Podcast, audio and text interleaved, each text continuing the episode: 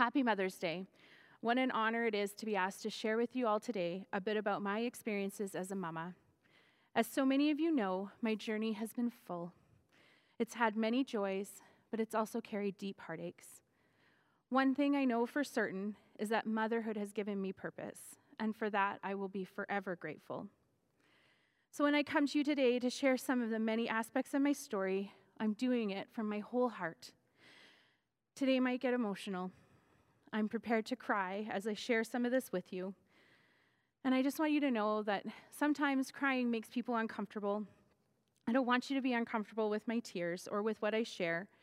Instead, I'd like you to sit and find comfort in what I'm saying. Use it to, sh- to fuel your story with your family and find joy in little moments, knowing that we might not get those little moments for as long as we want.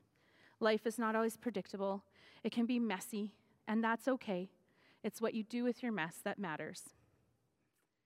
As a mother comforts her child, so will I comfort you. Isaiah 66 13. Think about that for a second. Mm. The comfort of a mother is so special that it is compared to the comfort that God gives us. If you've forgotten your value as a mom, this verse validates you. If you've forgotten to value your own mother or the person who fulfilled that role for you, such as an aunt or a grandmother, I encourage you, give her a call today. Tell her how much she means to you. If your mother was not nurturing, remember that God uses the maternal symbol to represent his own ability to comfort his children. God still comforts better than the best earthly mother, and I know this from a deep, deep experience. He loves better than any maternal mother or figure on the planet, and He's always wanted you because He has created you. There's discomfort and messiness in motherhood. I'm here to tell you that you don't have to pretend anything in motherhood. It's okay to just be, just do your best. You don't need to know everything. In fact, I believe that we mostly know nothing I know I know almost nothing, and I knew almost nothing when my children were born. There was no magic manual handed to me. There was no uh, person to say, on this day this will happen, and on this day this will happen, because the fact is that that is just not what life is about. But what I do want you to know is that we eventually begin to figure these things out. We learn our children, we learn what works for them, we learn what works for us, and we begin to journey together you are worthy because you exist for your child, and you are wonderful because you show up every day. And as you show up, you do begin to figure these things out. And while you comfort your children, know God is comforting you. He never withholds and he never judges, and he just waits for you. And you know how to offer that comfort, which also means you know how to receive it. I've been in a hard season in my life, but my life has been extraordinary. I've given myself grace to walk through this season, knowing that around the corner, an easier day is coming. But truthfully, today is not a day I've been looking forward to. Unlike the past 11 Mother's Days, where I was excited and I had things to share and things to participate in, and I had two girls to walk alongside me. I know I'm not the only one who this day may be hard for, and I want to encourage you to know that it is okay if you're not excited for Mother's Day. Maybe you're a mother in waiting, maybe you're grieving, maybe you're estranged from your mother, or you've had a mother pass away, or for any other reason where you may not be celebrating or enjoying Mother's Day. Please know that my heart is aching alongside you this year. My heart will ache alongside you for the rest of my life. Because you see, for me this year, there will be no handmade cards from Evelyn. There'll be no giggles heard from her as she lays in bed beside me. This year, I don't get some kind of ridiculous made up breakfast in bed that she loves so much to prepare. And believe me, when I say ridiculous, I mean ridiculous. I have been served instant oats prepared with cold water I have been served chocolate covered grapes that were heated in the microwave, grapes included. I have had eggs with cinnamon and garlic. And my heart aches to know that I won't hear Evelyn and Harper giggling in the kitchen together this year with a very special, unedible feast. I'm always grateful to receive, but almost never consume. what I have learned, though, is that when I open up and let the light in, I can find pockets of happiness in each day. This has been an intentional practice that I've had to put in place to daily remind myself that today is only a page in my story. It's only a piece of my life, and each sentence, paragraph, and chapter is ever evolving and shifting. So today, I cling to the memories I was so blessed to have been able to build for over 11 years.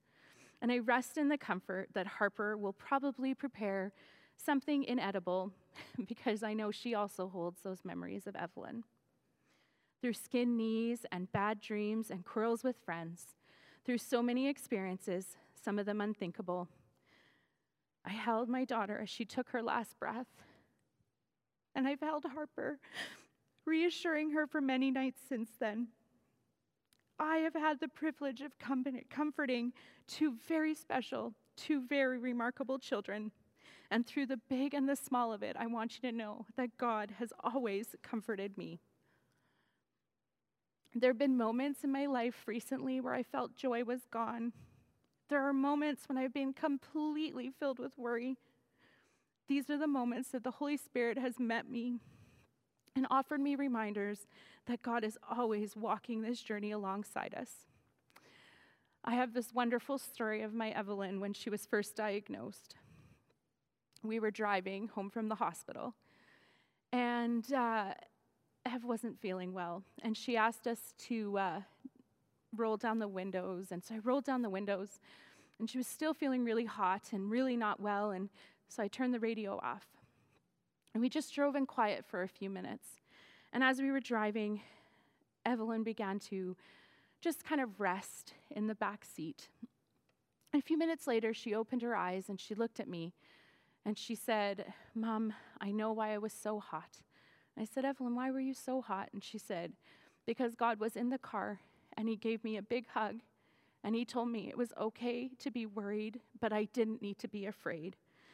And I really, really believe that that comfort came to our entire family, not just Evelyn, that none of us needed to be afraid, and regardless of the outcome of what was about to happen, that God was going to be walking alongside us, protecting us, and caring for us through our entire journey with her. And this concept carried Evelyn as well. And even in her final day, when she asked us if she was going to die, and we had to very honestly tell her yes, she was not afraid, and we were not afraid. She knew that heaven was about to be her home, and I fully believe the Holy Spirit was there comforting us through every moment in that day. Even in her final days, God knew what we needed. He knew we needed to be able to look back and know that Evelyn was happy. During many sleepless nights, I've recounted these memories. Just a few days prior to her passing, we went to Niagara Falls.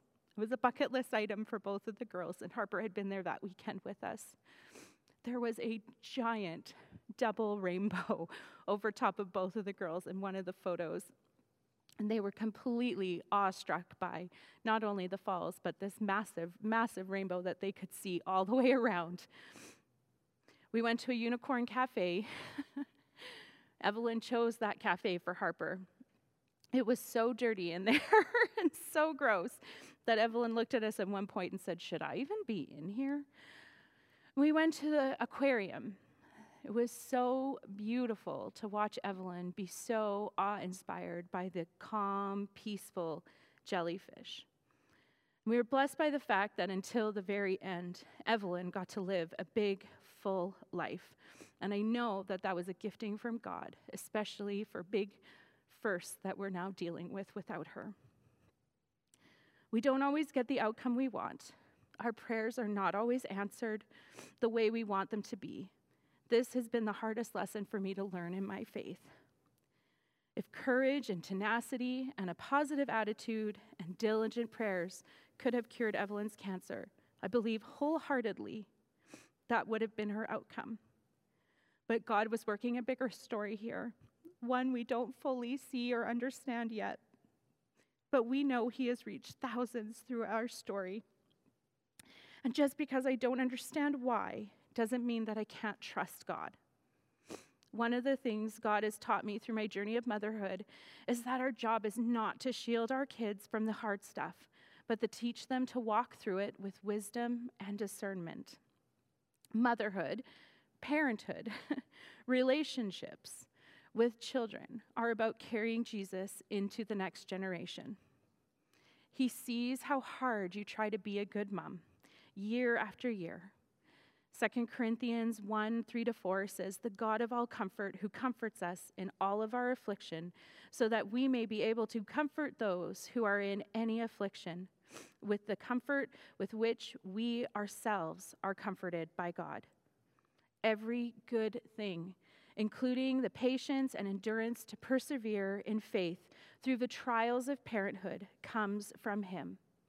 Through it all, you are nurtured by the ultimate comforter. I am nurtured by the ultimate comforter because mothers are also God's daughters. Do the next right thing. This is something we said all through Evelyn's treatment. And it's something you don't just do when your child is sick. You're always doing the next right thing for your children. You're using the knowledge you have to make the best decision you can make at the time that you're making it. And uh, this comes across when you're choosing what school to send your kids to, if you're choosing if they should do a second language or not, if you want them to be sports or arts centered. It's always a choice that you're making for your kids in hopes that you're doing the next best thing for them. I'm still doing this for Evelyn. Um, I'm just doing it with my feet rooted to the earth while she is waiting for us in heaven. There is a great, great love between a mother and a child. And I'm parenting Evelyn now through her legacy. And I'm parenting Harper through grief and loss and things I never expected to have to parent through. And I don't know what the right choices are, but I'm trusting in the comfort of God that I'm doing the next best thing. So today I'm leaving you with this thought Do you love your children? Do you lead with love? If that is what you are doing, you are creating so much purpose for your children and for your family, and that is always the next best thing. Thank you.